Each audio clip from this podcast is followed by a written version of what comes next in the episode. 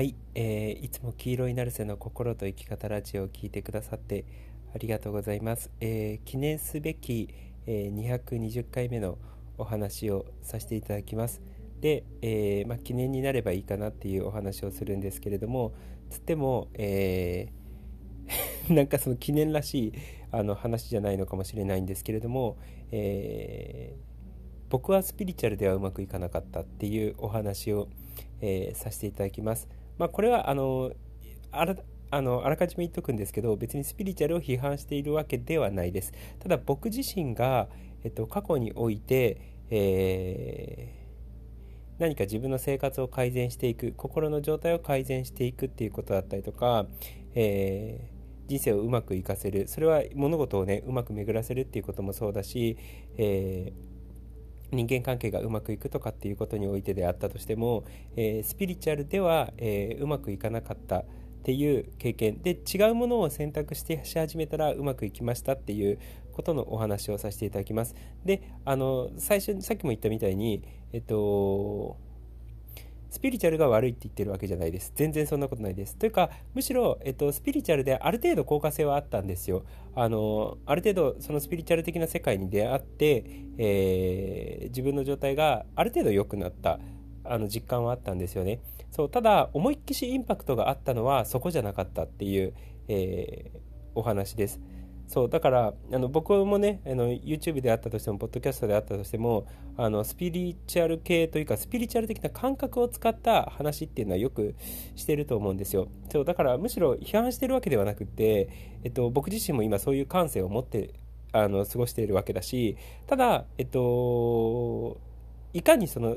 僕らが一番興味があるのは、いかに自分のその人生が良くなるのかとか、自分の精神状態が良くなるのか、自分の人生が楽しくなるのか、人間関係が良くなるのか、健康でいられるのかっていうあらゆる自分の人生でどういう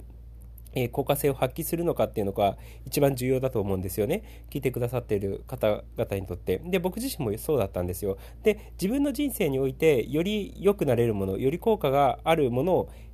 探してたんですよね。で、その一つのツールとしてスピリチュアルがあった時があって、で、違うものを選択し始めた時に、めちゃくちゃ効果があってそう結果的にそこ別にねスピリチュアルにコミットする必要もなくなってきたし、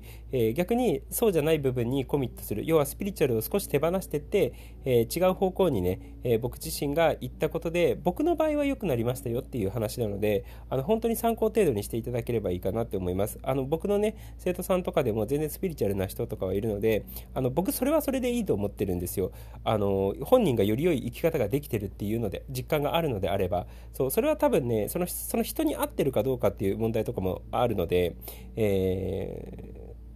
もしねこれをポッドキャスト聞いてて、いや私スピリチュアルなんですけどっていう人に関しては、全然どうぞ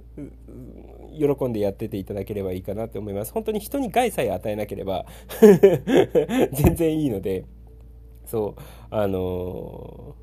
むしろどちらかというとスピ系の人はいい人が多いのでね、むしろ僕は大歓迎だとは思ってるんですけれども、ただ僕自身の生活において、違うものスピリチュアルを手放して違うものを選択し始めた時にめちゃくちゃうまくいきましたよっていう一つの例を話そうかなって、思います。で、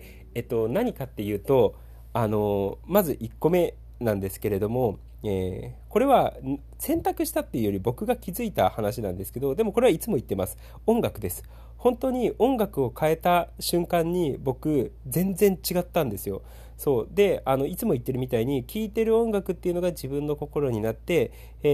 その心が、自分の現実に現れてくるだけなので、音楽を変えることによって現実変わっちゃいますよっていう話は、いつもしてるわけじゃないですか。でさっきもねある女の子と連絡を取っててもうその好きな音楽があるんですけど、それ聞くとやたら悪いことが起きるとで僕がね勧めてる音楽なんかとかを聞き始めたりとかすると、すぐその状態が落ち着いたりだったりとかするっていうことを言ってるんですよね。だから音楽ワークが恐ろしく効果的だっていうことに気づいた瞬間僕はうまくいったんですよね。つまるところ音楽のジャンルというか、まあ、大きく分けてジャンルかなっていうのが変わったところが大きかったんですよ。そういつも言ってるみたいに、バリバリのロックを聴いてた、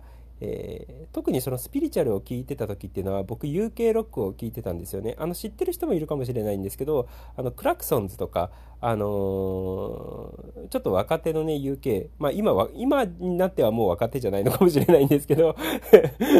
当時2014年とかかなにではまだ若手だったであろうクラクソンズとかをよく聞いてたんですよね。そうで、そのロック系の UK ロックのタイプから、全然違う、そのいつも何度でもみたいなピアノ系の音楽だったりとかクラシックっぽい音楽だったりとか、クラシックともまたちょっと違うな、まあ、ピアノの曲が増えたのかな、綺麗な旋律の。そうっていうのに変わってから僕の生活っていうのはめちゃくちゃ安定し始めたんですよね。そうだから、音楽が心を作り人間を作るんだなっていうことに気づいてから圧倒的に変わり始めたんですよ。でスピリチュアルが悪いって言ってるわけじゃなくて、そのスピリチュアルの時になんでうまくいかなかったのかっていうと一個原因があるんですよ。っていうのが、そのスピリチュアル的な話を聞いているっていうだけで、実際にその、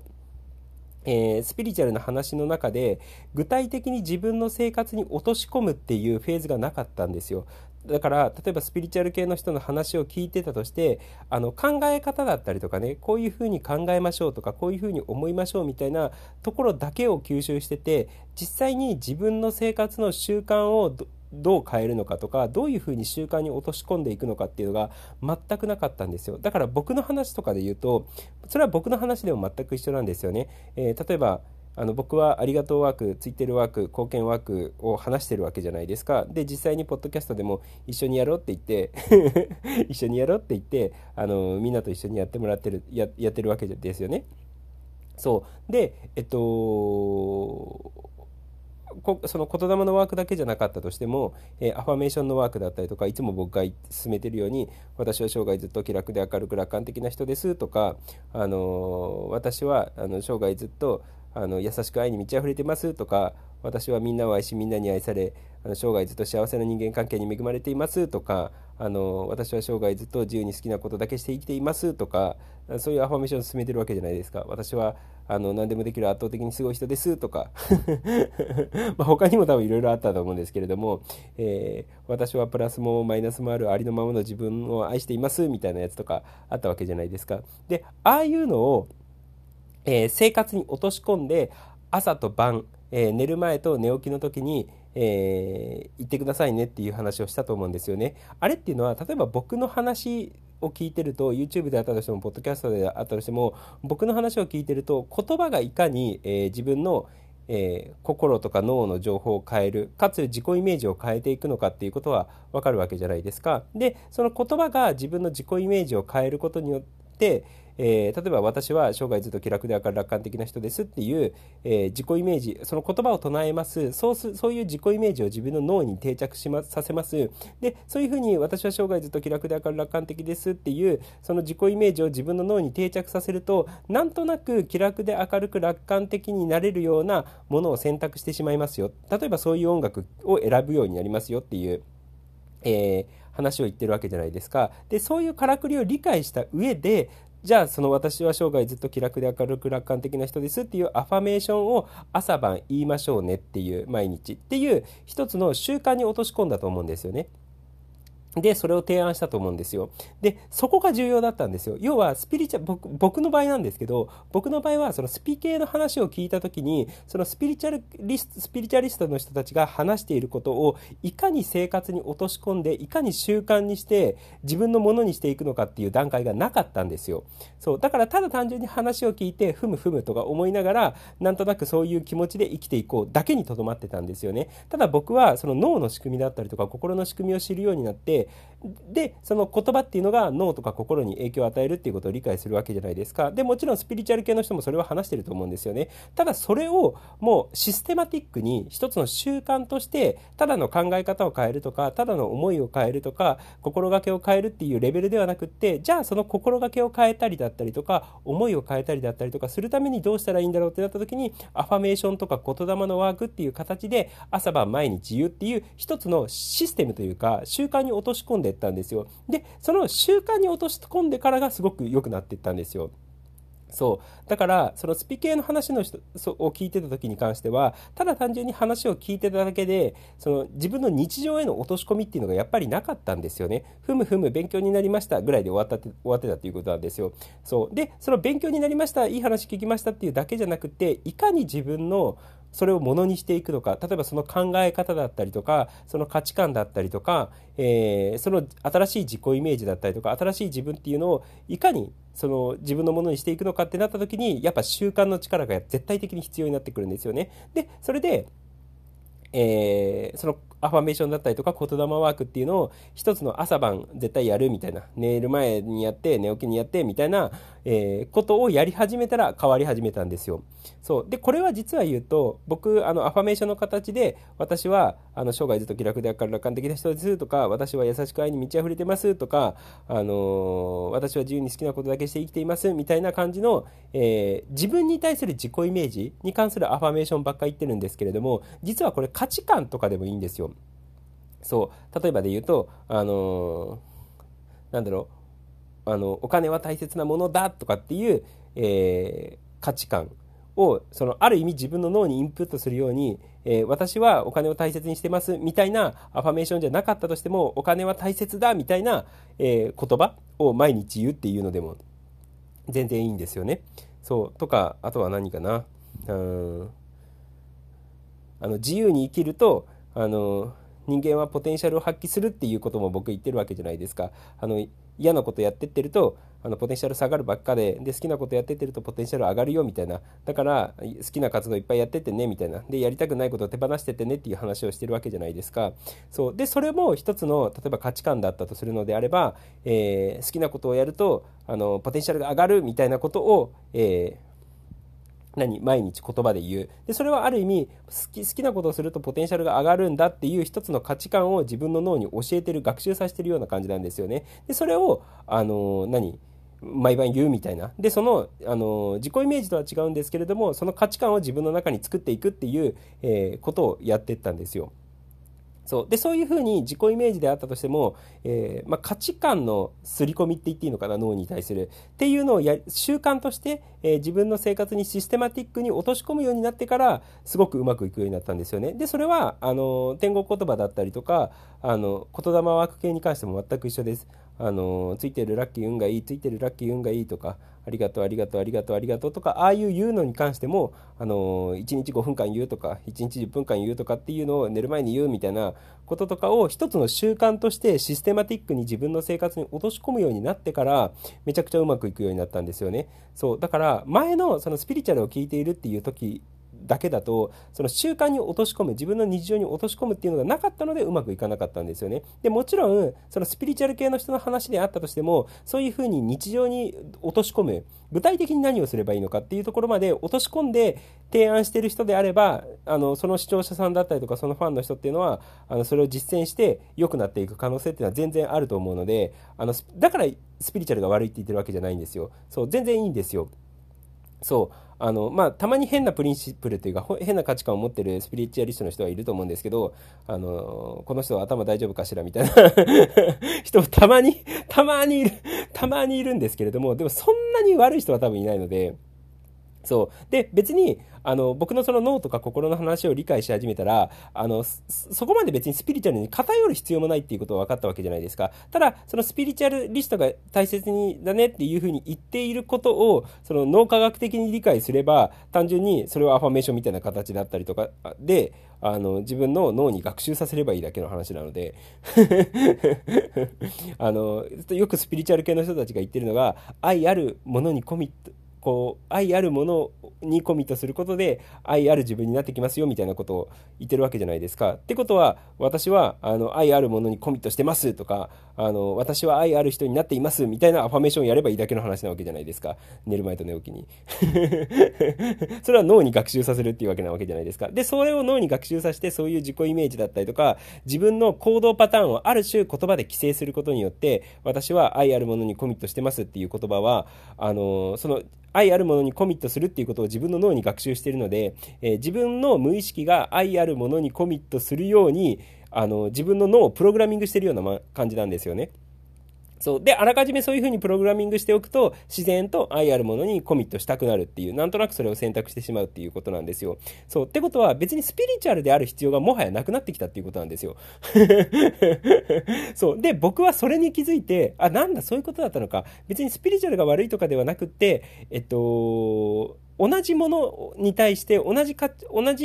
ことに対して脳科学的に話している人、心理学的に話している人、スピリチュアル的に話している人、哲学的に話している人っていう違いなだけで切り口が違うだけで指してるもの同じじゃんっていうことに気づいてからなんだなるほどっていうことに気づいたんですよね。でそうなると別にスピリチュアルに頼る必要もなくというかむしろ重要なのは自分にとって大切な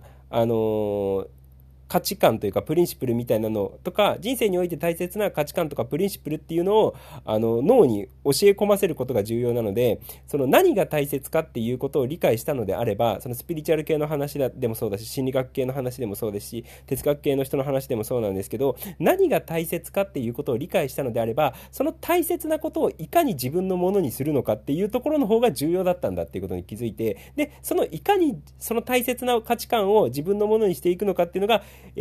ァメーションだったりとか言霊ワークみたいな感じで一つの習慣を自分の生活の中に作っていくっていうことだったんだっていうことに気づいたんですよ。で実際にその習慣を作ったのであればあらあらとうまくいくみたいな感じなんですよね。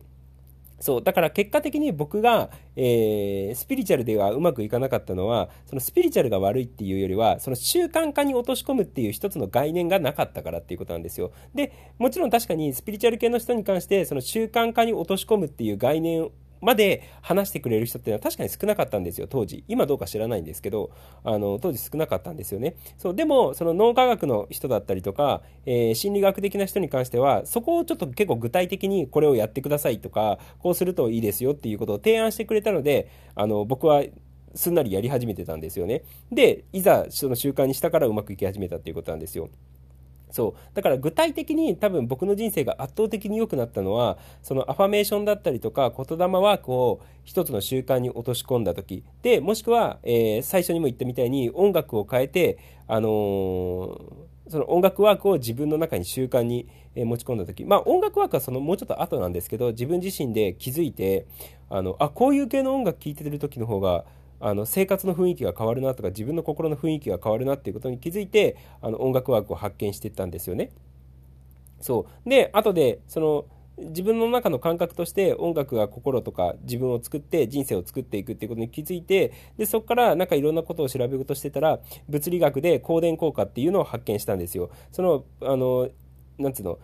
一つの電磁波をアルミの板にぶつけると同じスペクトルというか周波数のエネルギーがアルミの板から飛び出てくるみたいな話を聞いてでそれっていうのは、自分にぶつけるエネルギーが自分から出るエネルギーとリンクするっていうことと一緒なんですよね。アルミ板にぶつけるなんつうの電磁波のスペクトルエネルギーっていうのがアルミ板から飛び出てくるエネルギーのスペクトルにリンクするわけだから、高い周波数の電磁波を当てると高い周波数でアルミ板からエネルギーが出てくるし低い周波数の、電磁波をアルミ板にぶつけると低い周波数のスペクトルのエネルギーのエネルギーが出てくるっていうことなんですよね。でそれが人間においても全く同じことが言えて要は、低い波長の、エネルギー音楽っていうのを自分の脳とか心自分自身にぶつけるとそのうち自分から、低いスペクトルのエネルギーが出てくる。それは平たく言うとこの音楽聴くとアルファ波になるよとかこの音楽聴くとシータ波になるよとか脳波がねっていうことなんですよ。でそれに気づいてなんだ音楽によって自分の心の状態が変わるんだただ自分から飛び出てくるエネルギーが変わるんだっていうことだけに気づいたんですよそうってことは音楽を変えてしまえばなんていうの、自分の心の状態も変わるし、自分のリアクションも変わるし、で、まあ、そこからちょっとね、現実が変わってくる、周りの人の反応が変わってくるっていうのはまた違うところで気づいたんですけれども、まあでもそういうふうに音楽が自分の心を作るんだなっていうことを理解して、音楽ワークも自分の日常に習慣に落とし込んでいったんですよ。そう、つまるところ僕の人生が大きく変わったきっかけっていうのは、その音楽と言葉を習慣にしたっていうところなんですよね。習慣にした、システマティックに自分の生活に落とし込んだっていうところだったんですよ。でそのスピ系の話をしている人に関しては、その習慣に落とし込むっていうところの話までしてなかったから、あまりうまくいってなかったっていうことなんですよね。そう、どのタイミングでどういうふうにやってくださいみたいなことを言ってないわけじゃないですか。もちろんそのスピ系の本人、スピリチュアリストの本人の人はそれを実行してると思うんですけれども、ただ実際にそれを生活に落とし込むなんか話までされてなかったので、その時は僕は聞いてたけどうまくいかなかったっていうことなんですよね。ただ考え方が変わっ、考え方というか、ふむふむってなっただけで、具体的な行動に変わってなかったっていうことなんですよ。そう、だからまあそういう感じで、僕がスピリチュアルだけではうまくいかなかったっていう、ことです。で、逆にどういうことを大切にして、どういうふうにしたらいきなりうまくいき始めたのかっていうことの話でした。ぜひね、言葉と音楽が大事なんですけれども、もっと大事なのはそれを習慣に落とし込んでいるっていうことが圧倒的に重要なので、まあ、その習慣の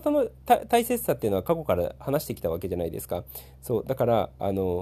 のいろんなね、言葉のワークだったりとか、音楽ワークだったりとか、あとは何を入力するのかっていうことだったりとかを、大事にしながらも、自分の習慣っていうものを、ぜひいい習慣っていうのを設計して、自分の中でね設計してっていただければいいかなって思います。そんな感じです。ということで、今日も自分を変える教室じゃなくて黄色になる背の心と生き方ラジオ、220回だっけ、あれ220回だよね。220回目の記念のお話を聞いてくださってありがとうございました。じゃあね、ありがとう、またね。